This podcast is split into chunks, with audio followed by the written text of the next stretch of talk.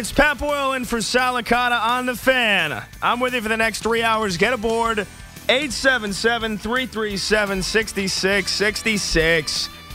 You know the number, it hasn't changed. Let's go. We've got playoff football now ahead of us. By the way, you can also tweet me at Pat Boyle44. You can always listen on the free Audacy app. So, yeah, let's get it rocking and rolling. We'll get to the Jets in a little bit, but uh, look, regular season's done. It's time for the playoffs. I can't believe the season flew by. In the words of the great Mike Francesa, week 18. Can you believe it already? And now it's time for the wild card weekend, and we have playoff football here in New York for what feels like the first time in ages. Seven years, the first time that we are going to get a playoff game with either the Giants or the Jets. The last time the Giants, they got destroyed by the Packers, the boat trip, the infamous picture with Odell and was Jason Derulo was in that freaking picture for some reason. And the Giants got absolutely destroyed by Aaron Rodgers and the Packers. Wild card weekend 2017. So, six years almost to the date. The Giants will go to Minnesota and they will take on the Vikings for the second time in less than a month. Christmas Eve, the 61 yard field goal as time expires from Greg Joseph. The Giants now have a chance for revenge. And I am here to tell you I'm not going to be, I, I, said it last week when I hosted, when I filled in for Sal. I'm not the first one that, that said it. I'm not going to be the last one that says it. But I'm going to say it because I believe it. And I think that this Vikings team has been, I don't want to say frauds. That's the word that everybody attaches to them is frauds. Oh, this Vikings team's fraudulent. They're undefeated when they are betting favorites this year. They're what 12 and 0 in one score games, 11 and 0 one score games this year. So they're obviously a very good team. But when you see them lose, they usually get blown out. Giants played them all the way down to the final second the last time they played them. Should have won the game.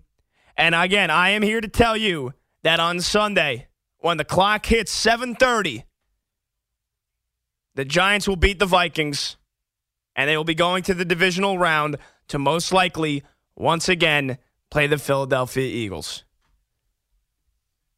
Giants are going to beat the Vikings on Sunday, and it's going to extend, it's going to continue this miraculous year, this incredible year, year one under Joe Schoen and Brian Daboll. It's going to continue this, this magical run that nobody saw coming that even though I believe the Giants' preseason win total was, what was it, six and a half, maybe even seven flat, it's because they had, what, the second or third weakest schedule in the NFL? But even then, it felt like seven was out of the reach of possibilities. That in years past, Daniel Jones had been mediocre at best, even though he had no talent around him that Saquon Barkley, you didn't know if you could count on him to be healthy. The offensive line has been a revolving door. It has been like when you go down into the subway station or the path station and you put your easy uh, your metro card in and you just turn the turnstile. That's what the Giants offensive line has been. And then on top of that, all the players they had to cut going into this year simply because Dave Gettleman put them in cap hell for the Giants now to be here, clinch a, a playoff spot last week, have the luxury of being able to sit starters, which again, I don't think that was a good idea. We'll talk about that. But the luxury of being able to sit your starters with a playoff spot already booked with a week left to go in the season. I mean, give yourself a round of applause if you're a Giants fan for this organization. They screwed up royally. The Maras screwed up royally. And I'll never forget the video of fans chanting, or not even chanting, just yelling at the Maras, it's time to hire football people. No more hiring the family members for key critical spots in this organization. And the Giants and John Mara and Dave Gettleman, they screwed it up with Shurmur. They screwed it up with Joe Judge. They screwed it up with almost every contract they gave out in free agency. Well, they finally got it right. They deserve a ton of credit. Hiring Joe Schoen, hiring Brian Daboll has been the best thing to happen to this organization in almost a decade since they won the Super Bowl. It's the best thing to happen to the franchise since the since the Super Bowl that they last won 10, 10 11 years ago. And I think it's going to continue. I think this incredible year continues in Minneapolis on Sunday.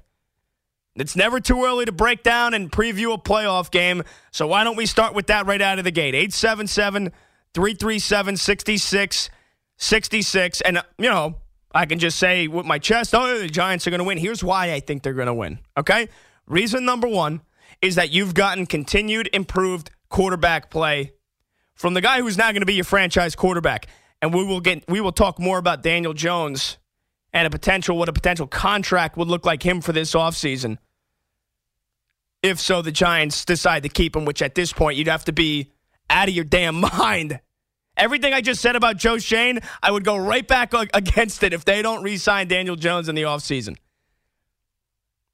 Unless Tom Brady or Aaron Rodgers walks into one Giants drive or whatever the hell the address is called at their practice facility and says, one year contract, I'll play for you cheap. Here you go. The only reason why Daniel Jones should not be in a Giants uniform again next year.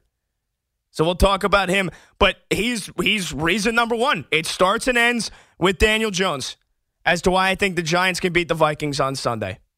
The continue and improve quarterback play that you have seen from Danny all year long. All year long. And again, part of the reason I wanted to see him play yesterday was because I think he continued to need to get a little bit more momentum, see that Eagles defense again, and continue the incredible quarterback play that he has displayed for, you know, basically, like I said, the entire season, but really for the last six weeks. The last the last six weeks, Daniel Daniel Jones, first of all, has been the least turned over quarterback all season. Starting with week 12 on against Dallas in that Thanksgiving game, Daniel Jones has thrown one pick and he's lost one fumble. He's turned it over twice in the last six games. He had an incredible performance against Minnesota in the loss, made one bad throw. It was a bad throw. That was the only bad throw he made all game, underthrowing. Off top of my head, I forget if it was Hodgins or if it was Slayton that it got picked off by Patrick Peterson. Threw for 334 yards, gave the Giants multiple chances to win that game, and follows that up. Yeah, a Colts defense, a Colts team that was dead, that rolled over. And that was a flawless performance last Sunday from Daniel Jones. And he didn't put the team on his back to win the game against Washington in that Sunday night game, but he made almost zero mistakes. Didn't turn it over managed the game perfectly. Defense carried them. And if you would have said two years ago, three years ago about Daniel Jones, well, you know what? I, I wouldn't be mad if he could just, if he's a game manager and could just manage us to wins, that would be fine. It was the turnovers that was killing you. Well, that was the type of performance a couple weeks ago against Washington that you needed to see, even when he's not putting up the big numbers, even against a good Washington defense, which, by the way, made Dak Prescott look like an XFL player yesterday. Managed the game against Washington and won it. So obviously the the improved uh, play of Daniel Jones all season long is where it starts and ends as to why I think they can beat the Vikings. Because when you hit the playoffs, more so than the regular season, it's usually the best quarterbacks that win the games. And it's usually the best quarterbacks that are playing in the Super Bowl. You look back at all the Super Bowl winning quarterbacks. You know, you have your Trent Dilfers once in a in a you know generation. But usually it's the best quarterbacks that win you the game. Now, am I saying Daniel Jones is a better quarterback than Kirk Cousins? Not necessarily. I think he's right in that same tier. I think he's right in that same conversation. I think if Daniel Jones was throwing to Justin Jefferson all year long, along with having Dalvin Cook in the backfield and a good offensive line and Adam Thielen, I think Daniel Jones would have even put up more incredible numbers. Probably would have thrown for over way over 4,000 yards. But Daniel Jones being in the playoffs, where you look across the board, there's not many weak links. Usually you'll get a team, like if Tennessee would have won that game on Saturday, you would have been saying you either have Josh Dobbs, you, no, that would have been it. You would have had Josh Dobbs starting a playoff game. And I'm still not sold on Trevor Lawrence. So I think he's the weakest link in terms of the quarterbacks in the playoffs. And actually, Miami's in the playoffs. It's probably going to be Teddy Bridgewater. So he would probably be the weakest link for me in terms of the the NFL playoff team quarterbacks. But you're not you're not worried. You're the Giants aren't in that conversation. They're not in the conversation with Trevor Lawrence and Teddy Bridgewater and you're the stress of having to worry about oh geez biggest stage biggest game of these guys' lives. I hope they don't mess up. You don't have to worry about that with Daniel Jones. And uh, again, just like this season in general, I never thought we'd get to a spot where I'd actually be saying that. That you don't have to worry about Daniel Jones's play in a playoff game.